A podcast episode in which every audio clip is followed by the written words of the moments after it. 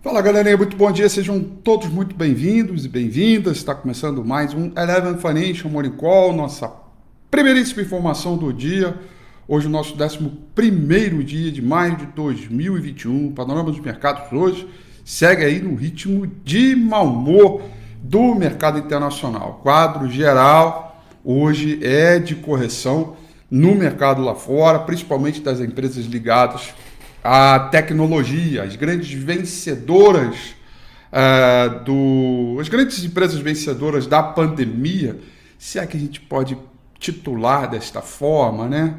Porque de vencedor não tivemos nada, mas pela expressão de mercado, aquelas com a melhor performance relativa, elas acabaram tendo aí um rendimento bacana e agora começa a criar um pouco mais de gordura, começa a criar um pouco mais aí de preocupação com o mercado, e com isso a correção vai se estendendo para a sessão de hoje, tá?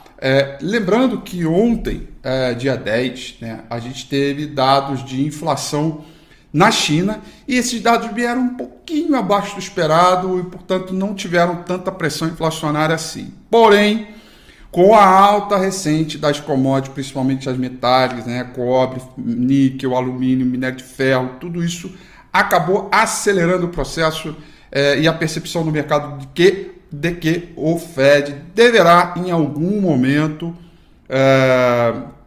reduzir, diminuir os estímulos, né, e mais cedo do que o esperado, evidentemente, fazer um processo de normalização de política monetária, e isso pode fazer com que a percepção do mercado em relação à taxa de juros baixa por um período mais longo mude, tá? Então a gente precisa aí ficar antenado. Às vezes, tem um sell-off aí das empresas de tecnologia. Nasdaq futuro, nesse momento, vai caindo 1,54%, lembrando que esse aí é o Nasdaq 100, tá? O principal contrato futuro do S&P 500, nesse momento, trabalhando em queda de 0,90%. É uma queda bem representativa para o horário. Fazia tempo que a gente não viu uma queda desta forma. Portanto, mau humor hoje no mercado global, puxado pelos Estados Unidos, tá? Queda, portanto, de 0,90% para o S&P 500. Petróleo também cai, queda de 0,83% para o tipo Brent. Petróleo do tipo WTI vai caindo 0,89%. Principal contrato futuro de minério de ferro negociado lá em Dalian, vencimento para setembro desse ano, lembrando, cotação em dólar, tá? Fechou em queda de 1,58%, tá bom? Bom, toda a preocupação ainda por conta desses investimentos, dessas questões ligadas ao cenário internacional. Entretanto, tem uma notícia boa aqui, né? Tem uma notícia razoavelmente boa, que são as moedas emergentes. Até agora, poucos são afetados pelo mau humor. Rublo, Rand, peso mexicano apontam leves ganhos contra o dólar. É uma notícia razoavelmente boa, tá? Mostra que a concentração do problema, ou melhor dizendo, o problema está concentrado lá nos Estados Unidos, tá? É uma boa notícia isso, porque mostra, pela característica do comportamento das moedas, mostra que a gente pode inclusive dar uma descolada do mercado global, tá? Principalmente dos Estados Unidos, a verdadeira locomotiva aí, tá? Bom, o mundo inteiro vai trabalhando terreno negativo hoje, tá bom, gente?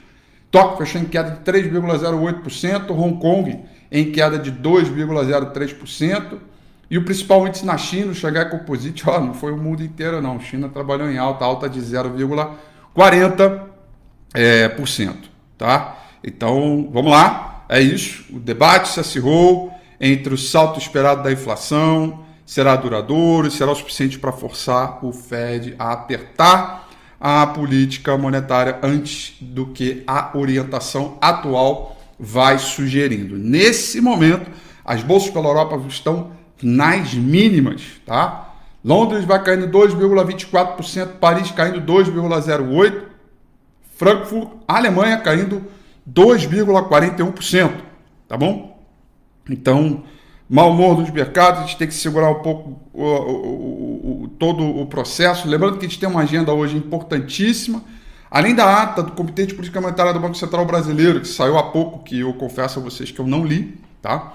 Estava aqui preparado, me preparando para o dia, Moricol e tudo mais, eu não li. Mais tarde, ou amanhã, eu posso falar isso melhor, tá? Mas hoje a gente tem uma agenda importante para ser observada aqui, tá? A primeira agenda, primeiro dado importante, daqui a pouquinho, daqui a 18 minutos, nós vamos ter o IPCA, inflação oficial, né? Inflação oficial do Brasil, medido pelo IBGE, né? Da economia brasileira, e espera aí uma redução, né? A anterior a gente tinha uma alta de 0,93%, agora computado para o mês de abril, espera uma redução aí de 0,29%, entretanto, na grande maioria, né? Inclusive é a minha opinião, que o IPCA ele deve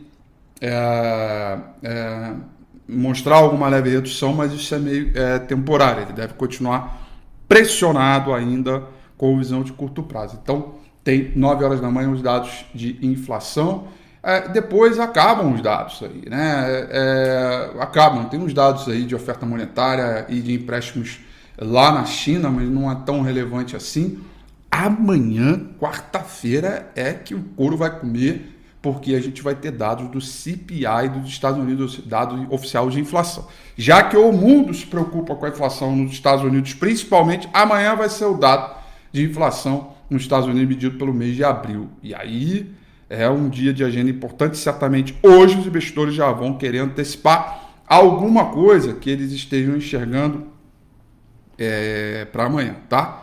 O índice VIX, nesse momento, trabalhando com alta de 9,92%, é uma alta bem expressiva aí para o horário, trazendo muita volatilidade e incerteza, repetindo aí o S&P 500 futuro nesse momento, trabalhando em queda de 0,82%, tá? O dólar index também vai caindo, tá? O dólar, quanto uma cesta de moeda do mercado internacional, cai 0,14%, tá? Então a gente tem um dia aí de resultados corporativos, né? Tem Klabin, Banco Inter, Bia Distribuidora, CAFU, Espaço Lazer, Mafrig, Notre Dame, Hidrogasil, Santos Brasil, né? Sul América, Vivo, né? Vulcabrás, Wilson Souza, tem uma série aí de companhias divulgando seus resultados. A gente está no meio da temporada, então a gente tem aqueles ajustes. E hoje, especificamente hoje, a gente tem espaço para algum descolamento no mercado global, né? Essa notícia das moedas muito me anima. Agora, toda cautela é válida, né? Eu tô com vontade de operar para os dois lados, né? Fazer a manutenção da compra, reduzir stops e garantir os lucros e, ao mesmo tempo, especular na venda, tá? Fazer vendas descobertas. Fica atento aí ao aplicativo da Eleven Financial, porque, né, baixa aí no seu celular, porque eu vou soltar essas recomendações, tá? Por falar em recomendação, vamos dar uma olhada aqui no gráfico do índice Bovespa, né? Esse aqui é o gráfico do Ibov, né? O comportamento de ontem, largou uma sombra superior, já veio sentindo a região de enrosco aqui, na faixa dos 122.700 pontos, né? E a gente tem espaço para uma correção para a antiga região que antes era uma forte resistência, agora se torna suporte, né? Que vai compreendida entre 121 até os 120.500 pontos. Tá? Lembrando que a gente tem uma gordura e pode cair até 119.600 pontos, que o viés de alta ainda continua em função da última recuperação.